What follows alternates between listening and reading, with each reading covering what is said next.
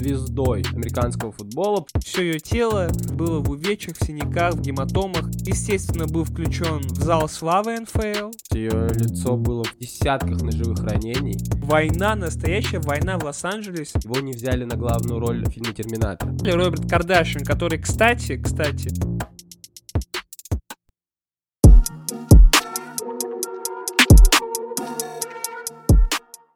Добрый день, дорогие друзья, с вами все еще подкаст Код Монстра и все еще его бессменные ведущие Булат и Амир.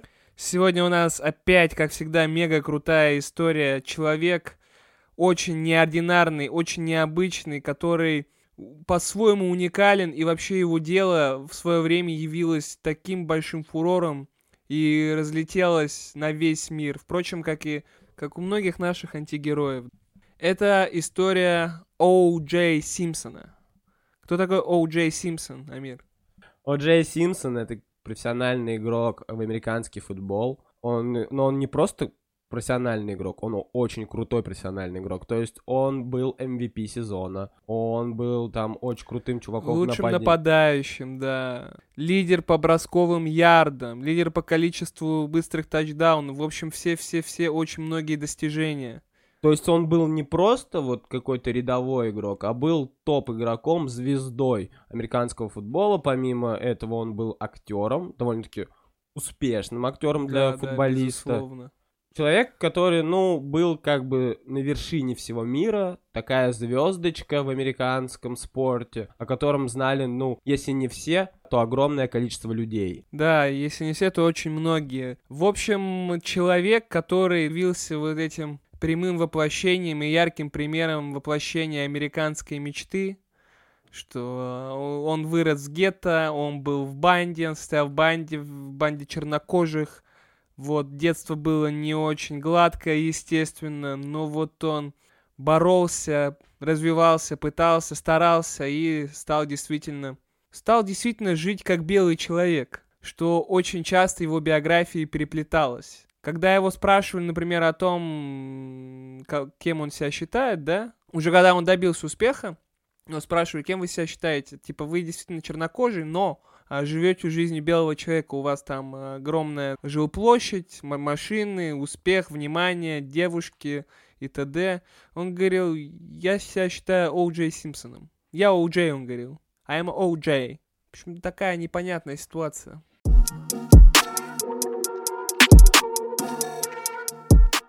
Нужно начать, нужно немножко рассказать, да, кто он, что он. Родился он в Сан-Франциско, штат Калифорния, 9 июля 47 года. Его мать работала администратором в больнице, отец был сотрудником Федерального резервного банка и при этом был э, открытым известным трансвеститом. Да, в позже он признается, что он гей, просто, ну, выберет себе такую стезю. И умрет от СПИДа в 86 году. Так или иначе, родители его рано развелись, и он всю свое детство провел а, с мамой. И в 13 лет вот он уже действительно на улице вступил в ряды одной из темнокожих банд, которая занималась преступлениями, рэкетом, грабежами, в общем, и так далее, и тому подобное по списку.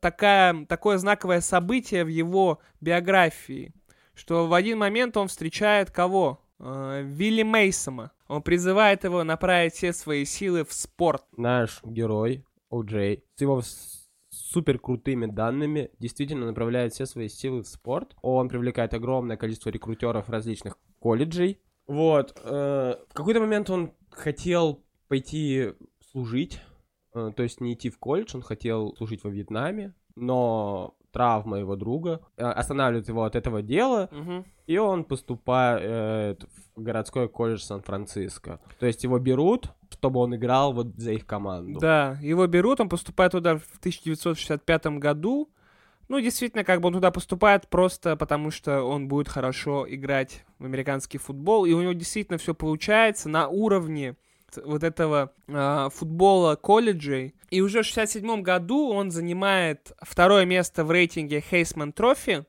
Это рейтинг самых перспективных, самых крутых футболистов. И действительно он обращает на себя внимание клубов НФЛ и готовится к драфту непосредственно, потому что действительно он будет уже туда играть.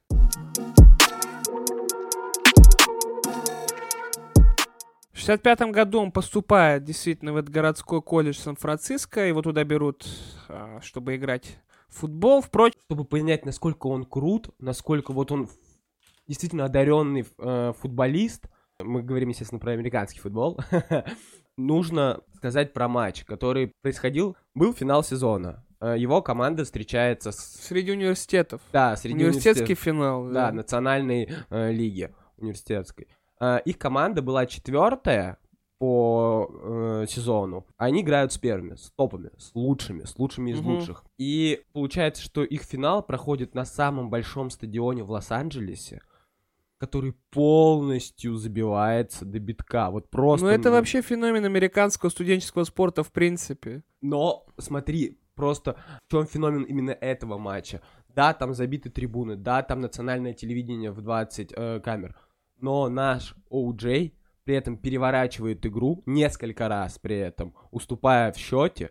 То есть и делает финальный тачдаун, вырывает победу. И в моменте, вот в моменте уже в юношестве становится национальным героем. То есть его уже знает вся страна. Потому что, ну, они Мгм. смотрели, он очень круто себя проявил. Ну, конечно, да, у такого мероприятия всегда огромные рейтинги, тем более, если это национальное телевидение. Вот, то есть на- нужно понимать, что он с уже с университетского времени был, ну, типа, мега-звездой, крутым чуваком таким, которого точно не занимать популярности. Ну и да, и, соответственно, все идет к, к драфту. Он будет строить свою карьеру в НФЛ. Вот, и в 69 году он выбирается э, в клуб Buffalo Bills. Под первым пиком. Под первым пиком, естественно, да, мега-талант, мега-звезда. И так как он мега-звезда, он уже тогда, значит, начинает диктовать условия, говорит, запрашивает огромный себе дорогой контракт, большие деньги. И он, кстати, уже тогда э, сказал, есть такая история, что, значит, владелец клуба, он сказал, бля, либо платите, либо я ухожу в кино. Уже изначально знал, что сразу, сразу охренел чувак, сразу. словил звездную болезнь, хотя только вроде тебя взяли в НФЛ, а ты уже... Ну, это совершенно логично для молодого студентика, неокрепшего ума словить Ну, звезду, конечно. Это все ожидаемо. При этом, кстати, первые три года вообще не было никаких э, видимых успехов.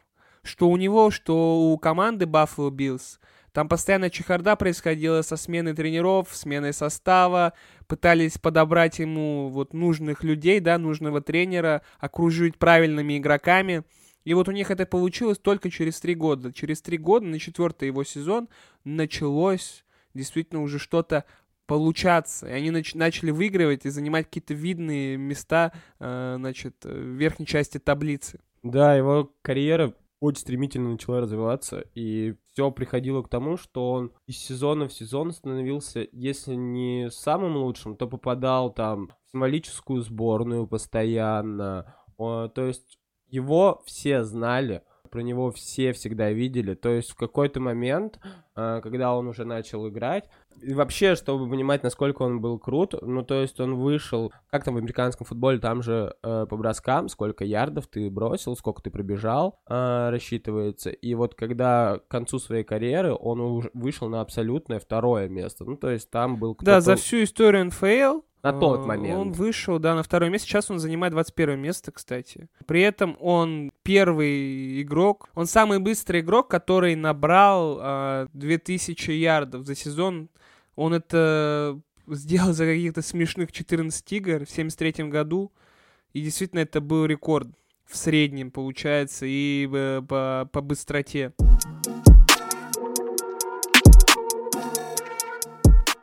Таким образом, кстати, он ни разу не выиграл Супербол. Вот такая есть тоже статья в его карьере. И вообще, значит, э, клуб его, Buffalo Bills, э, редко там пробирался в плей-офф. Что странно, почему-то ему не были интересны, видимо, трофеи, ему были интересны деньги. Вот. Тем не менее, он, естественно, был включен э, в зал славы НФЛ. Он действительно провел выдающуюся карьеру. Проиграл он всего сколько? 14 сезонов или 12? Ну да, то есть, если говорить о его футбольной карьере, можно, конечно, очень долго, насколько он крут. Но я думаю, стоит еще сказать о том, что под конец своей карьеры он задумался, а что делать? Ну, сейчас э, я заканчиваю футбольную карьеру. Уже в конце своей карьеры футбольной он начинает параллельно заниматься тем, что он снимается в кино. Действительно, он строит новую карьеру в кинематографе, его зовут на роли. Сначала это какие-то, конечно, э, не очень видные, одноразовые, второстепенные, но постепенно-постепенно он пробирается, и, наверное, апогеем и самым крутым фильмом в его карьере, как кино киноактера, считается значит, фран франшиза «Голый пистолет». Да, легендарная вещь.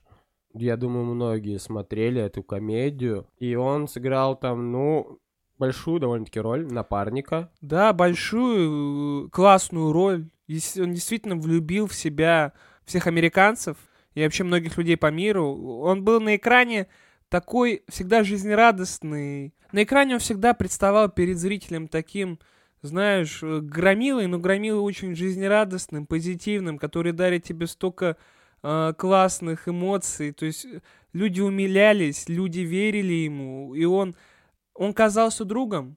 Он казался другом и чернокожим, и белым, естественно. Его все любили. Его все любили, и вот как раз из-за нелюб... из-за того, что он казался таким милым на экране, его не взяли на главную роль э, в фильме «Терминатор». Да, классная история, кстати. Джеймс То- Кэмерон Да, он просматривал действительно Симпсона. И подумал, что он не подойдет под роль э, жестокого убийцы вот этого, который может такое совершить. Но как, но как перевернулась история в будущем. Как бы. жизнь зарифмовала все, конечно, это, Да. это очень... Символизм, он повсюду встречается, это очень классно. Действительно, что Джеймс Кэмерон такой э, легендарный гений режиссуры не поверил, а поверил Арнольду Шварценеггеру. Так или иначе, действительно, у него в жизни вообще-то все классно э, складывается. Он параллельно еще выступает комментатором на матчах НФЛ.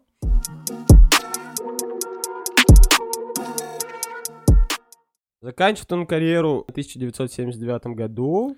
Играл он на тот момент в Сан-Франциско. Провожают его, естественно, с почетом, с регалиями, потому что, ну, это, это легенда э, нашего, точнее, не нашего, а американского футбола.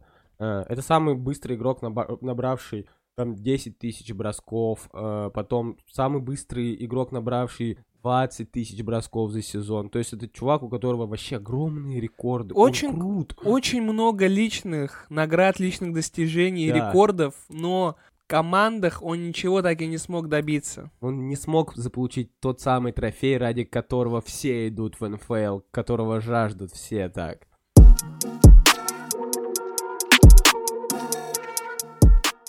Да, семейная жизнь его э, переживает нелегкие времена, потому что еще в студенчестве он женился на Маргарет Ли. Очень красивая такая девушка с прекрасной такой э, пушистой При- афро-прической, Да. вообще любовь такая. Да, у них э, рождаются три, трое детей в браке. А Вообще, ну, когда у них было все хорошо, так сказать, все они говорили, что вот о примерной семье, насколько они крутые, насколько вот они, он, будучи звезда НФЛ, не изменяет, э, не ходит по, по, по женщинам, По барам и по бабам. да, по барам и по бабам. Он вот такой семьянин, но в какой-то момент, но вот в 1977 году, я не знаю, что с ним происходит, он как-то вот так перещелкивает все, и он начинает крутить с э, роман с официанткой, которая ра- работала в ночном заведении, в Да, котором... ей было 18 лет тогда, кстати. Она только приехала в Лос-Анджелес, поступила в университет и пошла на подработку. Ну вот молодые юбочки вот так метают сильных мужчин. При этом, да, Оу-Джей э, влюбляется, у них э, начинаются какие-то отношения, какой-то роман закручивается, при этом он до сих пор еще состоит в браке с Маргарет. Что происходит?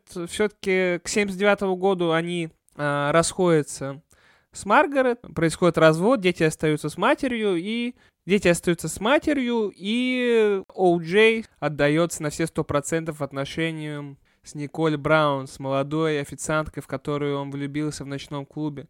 А, Они встречаются вплоть до 85 года, и только в 85 году, кстати, они женятся. И вот в 85 году, в этом же году, как они поженились, у них рождается дочь, через три года сын. Ну, то есть, все очень классно, все вроде офигительно, новая семья, новые дети, еще двое детей. Э, А дети это всегда счастье. это всегда счастье. Но не так-то все и шикарно, как хотелось бы, как думалось многим в общественности. Потому что в 1989 году приходит жалоба в полицию о домашнем насилии э, со стороны О'Джея по отношению к его супруге. Она звонила э, в слезах, говорила, что он меня сейчас убьет, э, просила, чтобы к ним приехал э, наряд. Э, он прие... наряд Он приезж- приехал, да, наряд приехал, значит, по вызову, но они увидели у Джей Симпсона, и они просто не поверили. Не поверили Николь, потому что это же наш Джей. Он всегда улыбается, и он вообще никогда не бьет людей. Да. Он жизнерадостный и добрый парень. Очень, кстати, примечательная деталь, как потом выясняется, что Николь э, все эти годы вела э, дневник. Причем он необычный дневник о том, что там человек пишет, чем он занимается, пишет о своих целях, о своих впечатлениях, да, о своих мечтах. Этот дневник содержал вполне конкретные записи о том, э, что с ней делал О'Джей, что ей приходилось переживать. И совершенно трагичные строчки, да, о том, как он хотел ее вдруг зарезать, о том, как они шли от гостей, он ее кинул на землю начал пинать, о том, как он приревновал и там в их личном доме тоже опять ее как э, запиздил, что-то сделал. Потом люди начали, когда эти когда эти записи дневника вылезли, люди начали понимать, почему так часто происходило, что на каких-то званых ужинах, да, или на каких-то вечеринках О'Джей часто приходил один и говорил, что вот э, там Николь пока больна, у Она с детьми. и эти дни, все что угодно. В общем, она не появлялась на людях просто потому, что все его, все ее тело, лицо в том числе, было в увечьях, в синяках, в гематомах, и просто-напросто. А они же счастливая пара, счастливая семья. Они действительно такими казались со стороны. И все вообще были а, без ума. И все высшее общество, весь Бамонт. И вся широкая общественность об этом писали. Все эти прекрасные кадры со свадьбы, как они все улыбаются. Какие молодые, красивые. Ну, ну как? Как? Прекрасно же.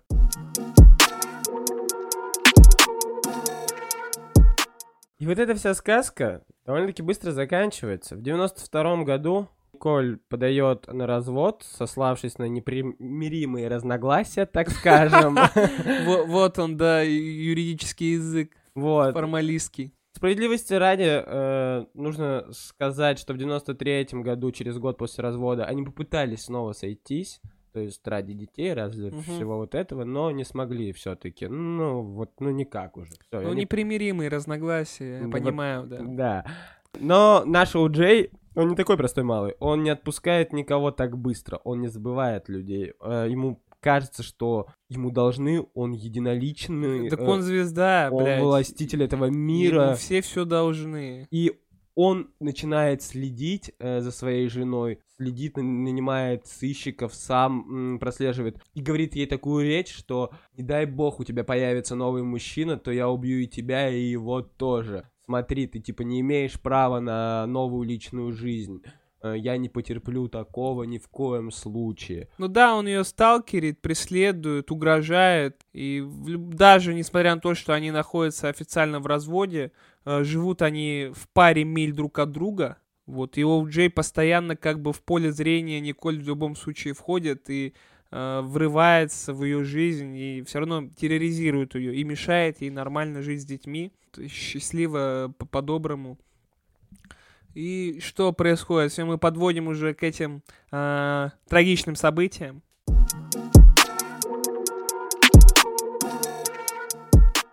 Итак, что происходит 12 июня 94 года? А, В эту злополучную ночь происходит ряд событий ужасных. Но как они выясняются? Соседка находит собаку, Николь, которая была в крови.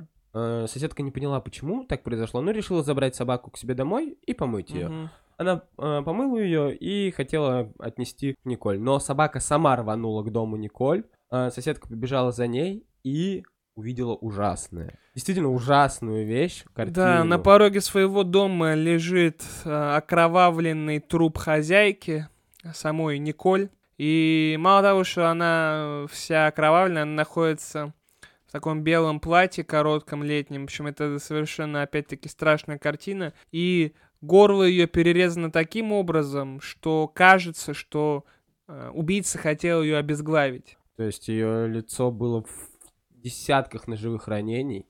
Это только лицо. Голову хотели как будто действительно отрубить, ну, ножом вот так отрезать.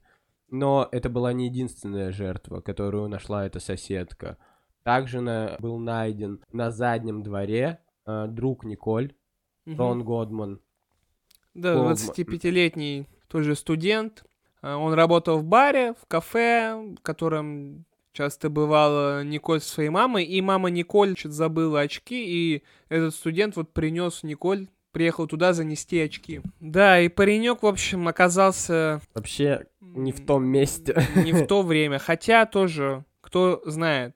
В общем, приезжает наряд полиции, э, дежурные, видят все, Значит, и так как э, сам О'Джей жил неподалеку, да, как мы уже сказали, он жил в двух милях от дома, где жила Николь, они решили лично заехать, как бы сообщить об этом непосредственно напрямую сразу же. Ну, естественно, как бы он пал попадал под категорию подозреваемых. Вот, и они приезжают к Оуджею э, домой, стучатся один раз, второй раз, Никто не открывает им, естественно. И они решили, ну, взломать э, дверь, хотя это, ну, типа, это нормально. Они решили не проверить его как подозреваемого, а хотели убедиться, что а, с ним... Ненормально, что полицейские взламывают дверь. Это впоследствии обернется против них, и этим активно будут парировать адвокаты ОУДЖ, показывать на то, как много раз вообще в процессе расследования нарушались права, которые именно регламентируют сам этот процесс уголовно-процессуальный. Да, но они же вот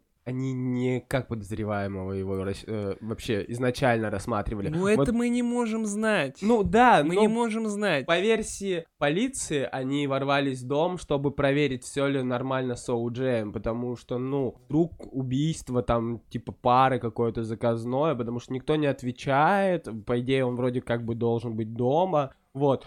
Они врываются домой и находят mm-hmm. очень интересную вещь, которую нашли также и на лужайке Николь. Они находят перчатку. Перв... Первую перчатку нашли на лужайке у Николь. Да, черная такая кровавленная перчатка. Да а вторую уже находят дома. Ну, по, по версии полиции. Вот. Потом... Также там рядом стоит с домом припаркована машина белого цвета, да. какой-то джип. Что, Фор... что это, это было? Это был Форд. Форд Бронко такой, да. Симпотный белый автомобиль, на котором обнаруживают а, следы крови которые да. впоследствии будут совпадать по крови Оу-Джей Симпсона, ну и его жертв.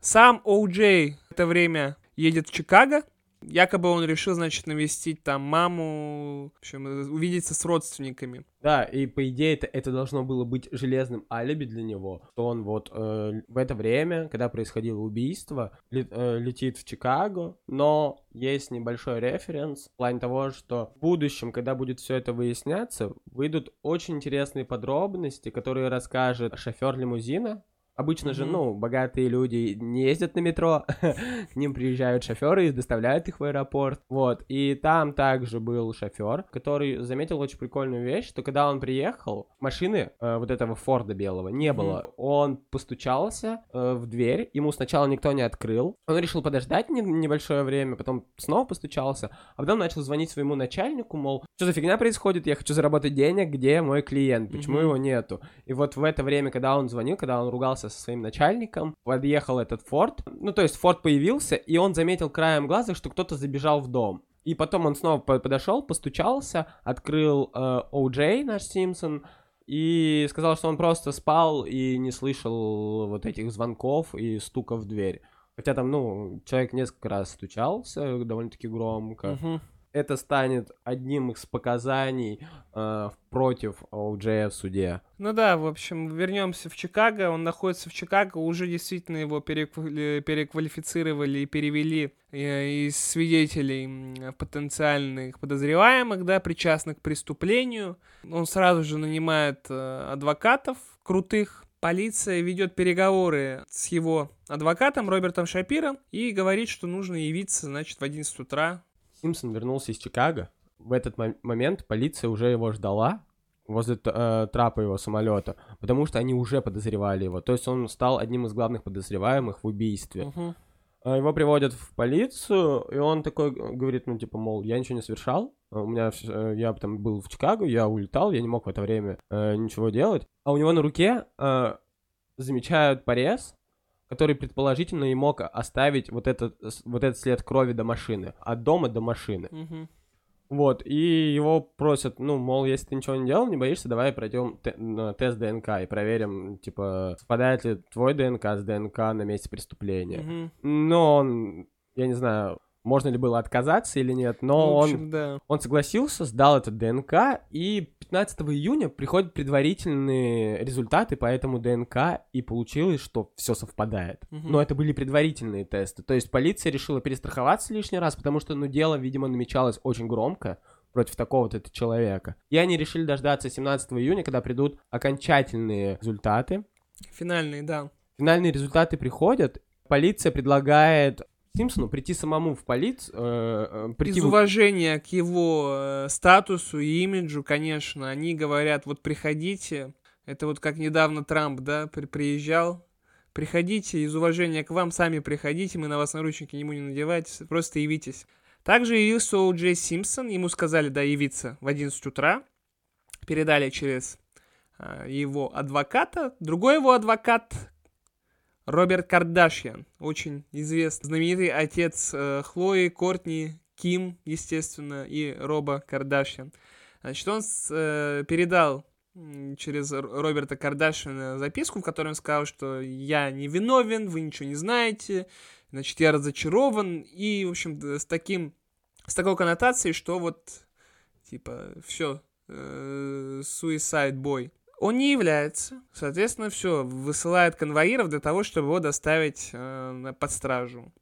Начинается, начинается прямо как из экшен-боевиков, начинается погоня за ним, за этим как раз-таки, за белым э, Бронко. За рулем сидит его друг, О'Джей сидит на заднем сидении и вообще опять-таки э, грозится, что если они попытаются его арестовать, значит, прострелят себе голову. Что самое интересное, уже действительно в то время, естественно, эта информация просочилась в СМИ, и все максимально следят за этой ситуацией, потому что это нонсенс, это фурор. Погоню, в которой участвуют 20 машин и 8 вертолетов, э, снимают с воздуха. В это время идет финал NBA по баскетболу. Э, Очень забавно, что зна- финал показывали там в маленьком квадратике внизу, Да, его а, свернули так. да, а саму, по- саму погоню показывали на full экране и, значит, транслировали по национальному телевидению, и очень много людей в live-режиме следило за его судьбой. Да, по некоторым подсчетам это было до 95 миллионов э, людей, которые следили за live. Обалдеть.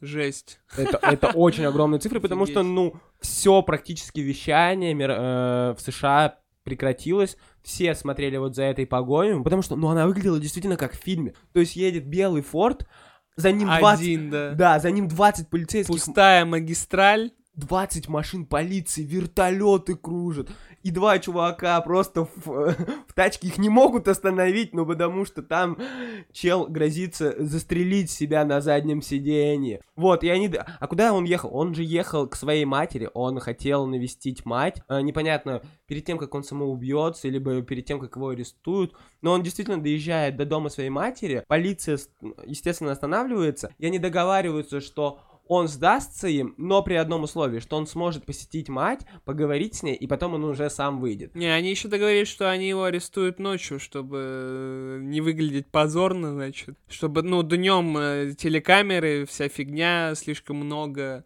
А. внимания, а вот ночью как бы он будет выглядеть менее, менее, как сказать, Жалко. менее жалко, наверное, да, он будет выглядеть. И вот они об этом действительно договариваются, и так или иначе его все-таки арестовывают. Эта эпопея с погоней заканчивается. А, значит, все рады, а, полиция рада, что они его поймали, телевизионщики рады, что у них огромные рейтинги, не рад только О'Джей.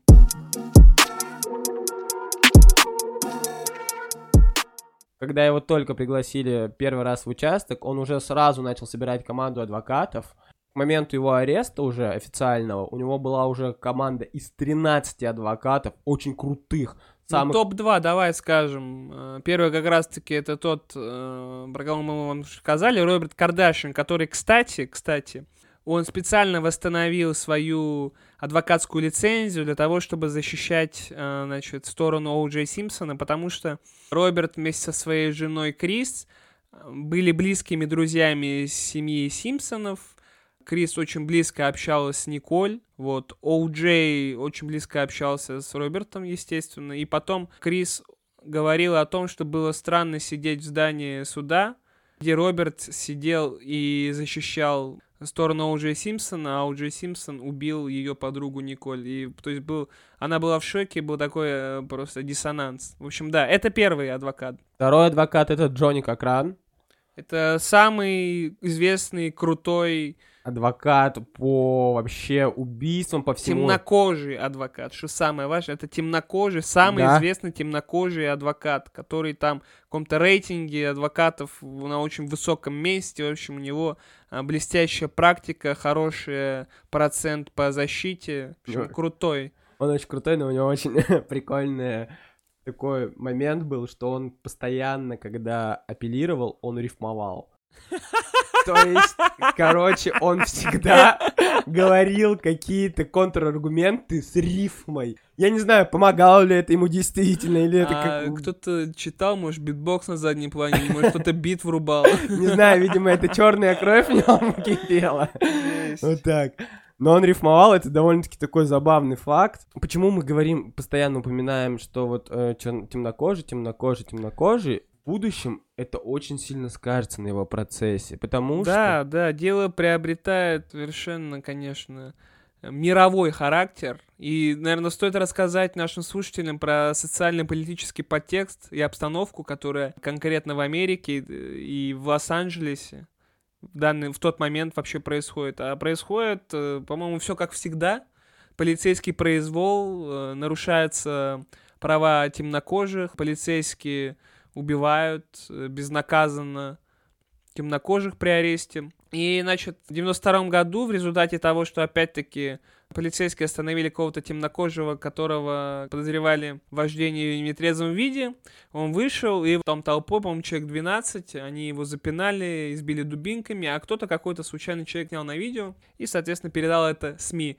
И было прям несколько недель, война, настоящая война в Лос-Анджелесе, там а темнокожие вышли на улицы защищать свои права и протестовать против полицейского вот этого произвола и свинского отношения, нарушения их прав, применялось оружие, были погромы, убытки составили около миллиарда долларов, привлекалась национальная гвардия, снайперы. В общем, это было действительно такое очень видно, очень страшное событие, погромы, драки, убийства, пули, жесть. И все из-за того, что полицейские нарушают, нарушают права и переходят границы. Также э, через год одна маленькая девочка темнокожая зашла в магазин купить чипсов. Продавщица подумала, естественно, продавщица была белая, продавщица подумала, что темная девочка, чернокожая, у нее нет денег, она сейчас сворует чипсы, достала ствол из-под прилавка и убила маленькую девочку 12 лет. Естественно, опять yeah. произвол, опять протесты, опять недовольство, и вообще непонятно, что происходит. И эту женщину, опять-таки, ей назначили два года условно и штраф Бать. 500 долларов.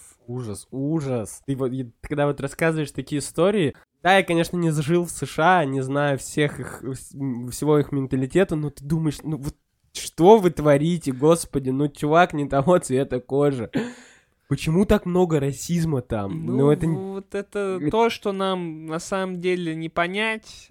Просто сам факт того, что это постоянно происходит, это испокон веков и до сих пор такие те же самые проблемы, и столько разных кейсов в истории, и вообще ничему как будто люди не учатся друг у друга. И зачем нахер историю, в общем, будем пос- постоянно убивать темнокожих, и постоянно это будет выливаться в какие-то новые протесты. Да, был, значит, погром в Лос-Анджелесе, недавно был Black Lives Matter. Соответственно, ничего не меняется. С таким, с таким действительно подтекстом подходит э, это дело э, на скамье подсудимых темнокожий. Любимчик э, любимчик Народа, абсолютно и, все. и темных, и черных, и белых. Вообще, ну, человек, который, у которого офигенная репутация. Игрок, не забываем, топ-игрок НФЛ. Актер, которого, ну, ладно, понятно, игрока любить, но у тебя же актер, актеров мы все любим, они же для нас, ну, они великолепны. Талантливый человек, талантлив во всем, и он всегда улыбается. Да. Он милашка. Он как, как милашка может э, совершить двойное убийство таким зверским способом? Да, и несмотря на то, что неопровержимые доказательства вроде как, да, кажется, что нашли перчатку, на которой кровь, перчатка также, э, одна перчатка в доме жертвы, другая перчатка в доме преступника, на машине кровь. Потом обнародовались все эти э, как раз-таки записи дневниковые Николь, обнародовались обращения в полицию, записи аудио о том, как вообще там и происходила их жизнь внутри. И вроде как все говорит о том, что вот, вот он О'Джей, и он, заревновав, приревновав, да, взбесившись, действительно убил свою жену и его вот, как ему показалось, ее любовника. А такие э, преступления, то есть это же вообще не новость, это вообще стандартная ситуация, что люди убивают из-за ревности. Конечно. Но вообще, это вообще не все доказательства. То есть против него было настолько много доказательств, но они как-то все так рассыпались. Вот, допустим, например, из доказательной базы, которая была изначально собрана. Да, возможно, на присяжных это как-то повлияет, но юридически мы не можем использовать эту силу. Потом было следующее доказательство, довольно-таки крутое, в плане того, что продавец магазина холодного оружия предоставил чек, где утверждалось, что наш OJ покупал огромный 30-сантиметровый нож Мгм. 6 недель тому назад до убийства, и которым как раз-таки предположительно и убили вот этих э, двух людей. Да, Николь. Э, Плюс к этому еще вот этот шофер, который с лимузином, рассказал дальше подробности того, что происходило. Он рассказывал, что когда О'Джей сел к нему в машину, тот нервничал, потел постоянно, хотя на, ну, в машине было прохладно довольно-таки, и на улице тоже. Плюс к этому, когда он садил его, э, О'Джей положил четыре сумки в машину, запретив трогать это водителю, а обычно, ну, водители же грузят сами все. Вот, а когда они уже, он погружался в аэропорт, эти сумки сдавал, всего было три сумки, и поэтому, соответственно, предполагалось, что вот орудие убийства и одежда, в которую он убил с кровью, были в этой сумке, и он как-то Мгм. смог уничтожить. То есть огромное количество улик было против него. Ну, про перчатки, кстати, там тоже прикольная, значит, прикольный кейс, что ему предложили их надеть.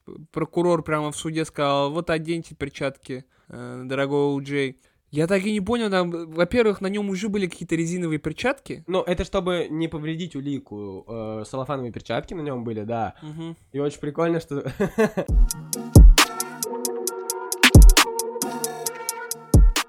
Он пытается надеть эту перчатку, но типа не может влезть, хотя, ну вот его заставляют, и с трудом, с трудом. Он очень сильно оттопырил всегда да. свои огромные пальцы. Да, чтобы типа нет, это не подходит перчатка, но она все-таки влазит на него.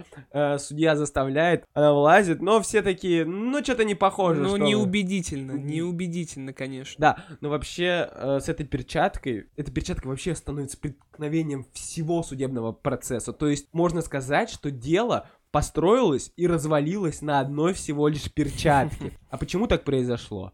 Эту же перчатку нашел детектив по имени Марк Фурман. Ее он нашел все вроде как бы типа то такого, что нашел какую-то пер- ну нашел улику какой-то детектив. Стоит помнить, что за дело О'Джея взялись самые лучшие адвокаты в Да, Америке. топ-топ просто. Они просто крутые, они рыли везде и все, они пытались хоть как-то в- вытащить своего подзащитного, но по, по идее, если вот так подумать, это бы дело сразу бы закрыли, если бы был совсем другой подсудимый. Но тут дело было долгое, э, разбирали его почти практически полгода длилось дело. Не пол- 9 месяцев длилось судебное разбирательство. Даже 9 месяцев оно длилось. То есть и за это время адвокаты смогли нарыть такую вещь, что 8 лет назад Марк Фурман, э, наш э, детектив, который нашел эту перчатку, много раз произнес слова нигер в одном из диалогов, то есть э, непозволительное слово для белого человека в отношении к черным. Да, он говорил там о том, что их надо вообще вывести э, в отдельное место, закрыть их там нахер. Пусть они там друг с другом размножаются, и вообще их надо изолировать от нашего нормального, да, как он считает, нормального общества белых. То есть он,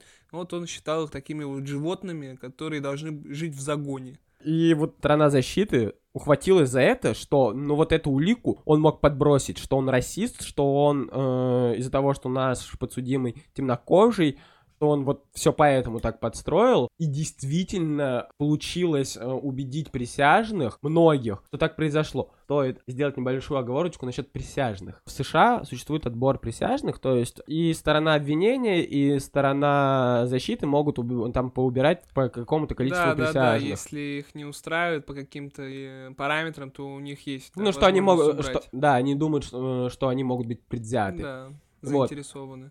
И сторона обвинения сделала все очень классно. Они э, из 12 э, человек э, было 8 женщин, э, что сторона обвинения думала, ну, это же женщину убили, хладнокровно убили, э, поэтому женщина, скорее всего, станет на сторону, на сторону женщины, то Мгм. есть пострадавшей. Но они не учли одного момента. Шесть из них были темнокожие женщины. Да, и вообще из 12 человек 10 было темнокожих, всего лишь а, два белых человека. Присяжных, кстати, на эти 9 месяцев изолировали от общества, изолировали друг от друга, они жили отдельно в отеле, и, значит, э, там э, встречались только в зале суда. Сторона обвинения смогла убедить, что перчатка как бы не подходит как улика. Окей, мы избавились от одной улики, но у нас же есть куча других улик, э, которые говорят о том, что он точно виновен. И главная улика, которая действительно, ну как бы, если бы присяжные были бы э, чуть-чуть поумнее, пообразованнее, э, они поняли, что это стопроцентная улика. А я говорю о том, что ДНК-тест у Джей Симпсона совпадал с ДНК, которое нашли на месте преступления. То есть это стопудовая улика. Ну вот, сказано, что вот ДНК-тест есть, что он подтверждает, что это 100%. То есть ошибка ДНК-теста 1 к 68 миллиардам. То есть представьте, насколько низкая эта ошибка. Но... Но... тем не менее, тем не менее, сторона защиты, эти блестящие адвокаты смогли э, навязать и мысль о том, что это все подброшено, потому что это темнокожий человек э, такого, значит, масштаба, и что действительно это все глобальная подстава, и что кто здесь только не причастен, да, полиция, ФБР, спецслужбы какие-то, да сам президент, может быть, к этому имеет отношение. Все что угодно, это все дело сфабриковано. То есть их основной пич строился на том, что вы вообще охренели, что ли? Вы темнокожего судите за убийство. Вы что, вы хотите, чтобы тут опять были какие-то погромы? Так они думали, я думаю. А правительство не хотело. Никто не хотел. Не нужны были новые протесты из-за этого. А протесты бы были 100%. А началось бы непонятно что. Возможно, началась бы еще одна гражданская война. Мы не знаем. Что там здание суда э, охранялось чуть ли не танками и вертолетами опять-таки. Что люди были готовы сорваться с цепи, в случае чего, и вообще снести все к хренам собачьим. Поэтому здесь здравый смысл и рассудок, да, логика, в принципе, покинули чат, покинули это здание суда, и это действительно превратилось в какое-то вот шоу, реально реалити-шоу, живущее по своим каким-то правилам, не подчиняющее никакому законодательству, никакому там, э, никаким ни уголовным, ни судебным кодексам. Вот какие-то свои правила игры они придумали, изобрели за эти 9 месяцев. И что происходит? В конце-то концов, вот этот суд длится 9 месяцев.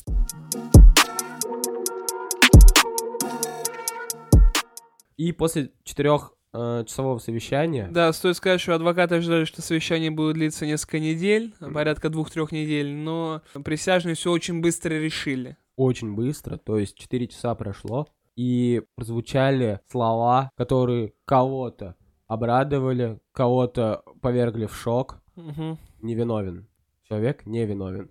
И очень странная вещь, э, что одна из присяжных во время оглашения приговора подняла вверх кулак сжатый, Мгм. темнокожая девушка, который обозначал Black Power. Это был э, жест Черных Пантер, э, знаменитой банды, которая сражалась за права чернокожих. Ну, она была довольно-таки жестока, но мы не об этом. То есть даже вот настолько его присяжные э, некоторые полюбили, то есть защищали в плане того, что они думали, что это дело построено на расизме. Конечно, конечно. И опять-таки они были предвзяты, но бесконечно менять присяжных невозможно, да. Поэтому О'Джей оправдан, адвокаты ликуют, адвокаты вообще вышли на пьедестал первые, да. Полиция вообще в ахуе, что происходит. Полиция, прокуроры, судья, возможно, тоже. Они вообще не понимают, что такое. Справедливость не восторжествовала, по их мнению. А, по мнению большинства, естественно, темнокожих и а, большей части даже белого населения, справедливость восторжествовала. Ура! Ты не виновен. Ну, кто тогда виновен, я понять-то не могу. А Почему а... не предложили-то другого? А не было другого варианта. Ну, то есть, вообще, по идее, если так подумать, те люди, которые плюс-минус э, разбирались э, вообще во всей этой стезе, в уликах, в юридическом праве, все абсолютно были уверены в виновности О'Джей Симпсона. Ну, ну то, да... то есть, они, они понимали, что это стопудово он Это сделал. неопровержимые доказательства, конечно. То есть, там было такое количество улик. Ну, вот нет никого. А кого еще-то предложить? Ну, вот они искали, э, дело до сих пор, если что, не раскрыто. Оно как бы, типа, идет в процессе, ну ищет этого человека. Хотя кого искать? Вот он там типа сидит э, на скамейке, улыбается, оправдан. Вопрос, почему снова не, за, э, не начали дело? Ответ очень прост. Э, запрещено два раза обвинять в одном и том же деле, э, там, э, уголовном, одного и того же человека. Ну, то есть э, есть юридический такой закон, что нельзя дважды обвинять. Ну да, один раз оправдались, больше как бы ничего Но не сделаешь. это нельзя в, в уголовном суде. Можно пойти в гражданский суд. Да что и сделали. Э, что сделал, да, отец Николь и родители того молодого человека. Они пошли в гражданский суд, они выиграли его. И 33 вы... миллиона долларов они у него отсудили. Ну как э, отсудили? В качестве моральной компенсации за все то, что им пришлось пережить. 33 миллиона долларов в гражданском суде. А если бы его э, в первый раз обвинили, что бы ему дали? Я думаю, смертную казнь, если там 100 она миллионов. 100 миллионов смертная казнь, да. В этом плане, конечно, можно сказать, что определенная справедливость все-таки вот она, да, какая-то...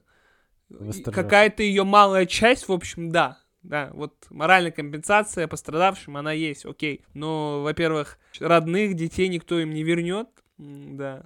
Один. А второй момент, что вроде как, по их мнению, тот, кто должен сидеть, он не сидит. И это тоже, конечно, вызывает просто недоумение, недовольство.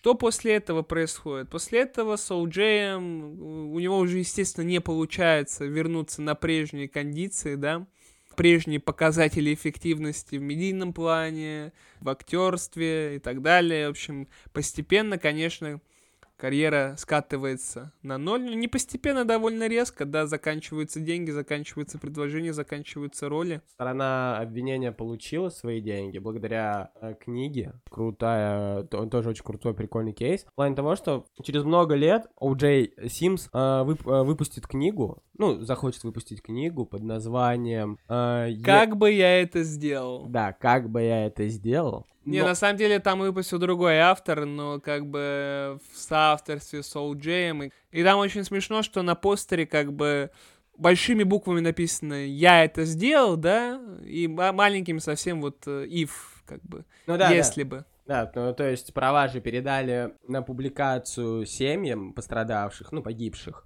И они договорились с издательством, что как-то надо это переиграть, эту, этот выход книги. Mm-hmm. И изначально же там написано if I did it, но они сделали большую букву I, if э, положили туда Y, и теперь, кажется, I did it, и, и типа... И совсем маленький, да, совсем маленький if, поэтому и видно добавили, только if I did it. Да, как я сделал это, признание киллера они подписали, ну, убийцы, угу. на наш перевод. Вот, эм, они я не знаю, сколько они на этом заработали, но заработали, да, я думаю, довольно-таки много, потому что такой процесс, такая книга. Да, конечно, это все мега популярно. И э, вышел также недавно выходил крутой сериал. О.Джей Симпсон против Америки, по-моему, называется, да? Ну, не сериал, это такой, как, это длинная такая киноистория, то есть фильм, состоящий из пяти частей, в общем, который получил Оскар за лучший документальный фильм.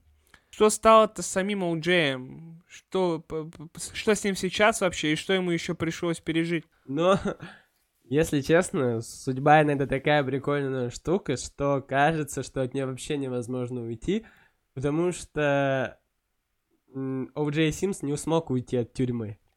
Тюрьма его настигла. Она все-таки достала его. Она, э, может, он вырвался однажды из этих лап. Но второй раз ему не удалось, и вообще никаким образом не было ни одного шанса, ни одного исхода, при котором бы он там не оказался. То есть он был обвинен э, значит, в групповом грабеже, они ворвались в номер отеля к чуваку, который, который торговал, по-моему, статуэтками с его автографом, да? Э, не только, он торговал вообще э, статуэтками с его автографами и вообще разными реликвиями НФЛ. И О'Джей считал, что это по праву его, мол. Ну что... да, раз он, типа, завоевал. Да, э, это его и принадлежит ему. И вот э, он с двумя еще сообщниками э, ворвались в номер отеля вооруженные, ограбили его. Не убили, но ограбили. И их быстро поймали. Сообщники сдали его на уменьшение срока. Мгм. Вот. А у Джей, конечно, отникивался, что был вооружен, что да, я, я, я влетел, я забрал, что действительно считал, что это мое, но я не был вооружен, типа, Мгм. мол, пытался смех- смягчить приговор. Но его посадили на 33 года. с Вот эта цифра 33 его встретила еще раз. Да, вот, на 33 года с правом досрочного освобождения через 9 лет. Получается. Чем он воспользовался, соответственно? Да, в 2017 году он сидел 9 лет в тюрьме. Я считаю, конечно, он должен был сидеть 33 года. Конечно, конечно. Минимум. Ну, вот та- такие законы у них, значит. Да, это такая история, которая в себя включает э, очень много таких знаковых вещей и явлений в обществе. Э, то есть это история успеха, безусловно. Это история воплощения американской мечты. Это, что называется, из грязи в князи по-нашему, да. Это из гетто в шикарный особняк. То есть это жизнь в высшем обществе. Потом какая-то ошибка. Потом очень важная сейчас тема домашнего насилия. Почему никто не обращал, почему никто не видел, почему никто не верил, почему никто не мог заранее об этом предупредить. Ну да. Почему так все происходит? Это опять история про расизм. Это опять история про полицейский произвол, туда же приплетена. Это история о том, как работает судебная система в США, что адвокаты могут вот так вот э, жонглировать, я бы сказал, уликами, неопровержимыми уликами. Я бы сказал, что это история чуть-чуть э, про необразованность людей в плане того, что Вообще, занятный факт еще один. Вообще, все же произошло в богатом э, районе Лос-Анджелеса. Все вот это убийство. И по идее, оно должно было рассматриваться там, и присяжные должны были быть жители этого же района. Ну, это так работает. Обычно жители того же района, где... Ну, штата, наверное, нет все-таки. Нет, все-таки района. А, Жители именно вот этого района должны были быть присяжными, а там, ну, уже люди поумнее, которые образованнее, хоть И, по- и там побольше белых, ну там не могло быть, просто понимаешь, э, такая ситуация. Вот. А адвокаты сделали так, что рассматривалось дело в бедном районе LA. То Мгм. есть, ну вот э, столько вот всяких вот этих микромоментов, э, как он смог соскочить. Да, и эта история вот... История несправедливости просто-напросто. Да. От Несправедливости жизни, которая всегда и всех нас может встретить э, самый, значит, неожиданный, неожиданный момент. А что если бы это был, значит, вот актер в том в своем состоянии, когда у него не было столько много денег? Что если бы он не купил этих адвокатов? А что если бы у него было еще больше денег?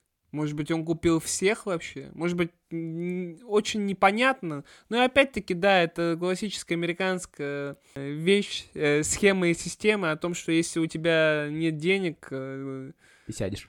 ты, ты сядешь, и те- ты вообще ничего как э, не сможешь делать. Поэтому, как говорится, 100 долларов заработал, 10 адвокату, 10, значит, ассистенту, 10, э, я не знаю, юристу, 10 страховщику, и вот таким образом себе какой-то кусочек остается. В общем, мне кажется, такая очень интересная история, действительно достойная, достойная достойно как минимум того, чтобы люди как-то переосмыслили, возможно, э, причем с обеих сторон.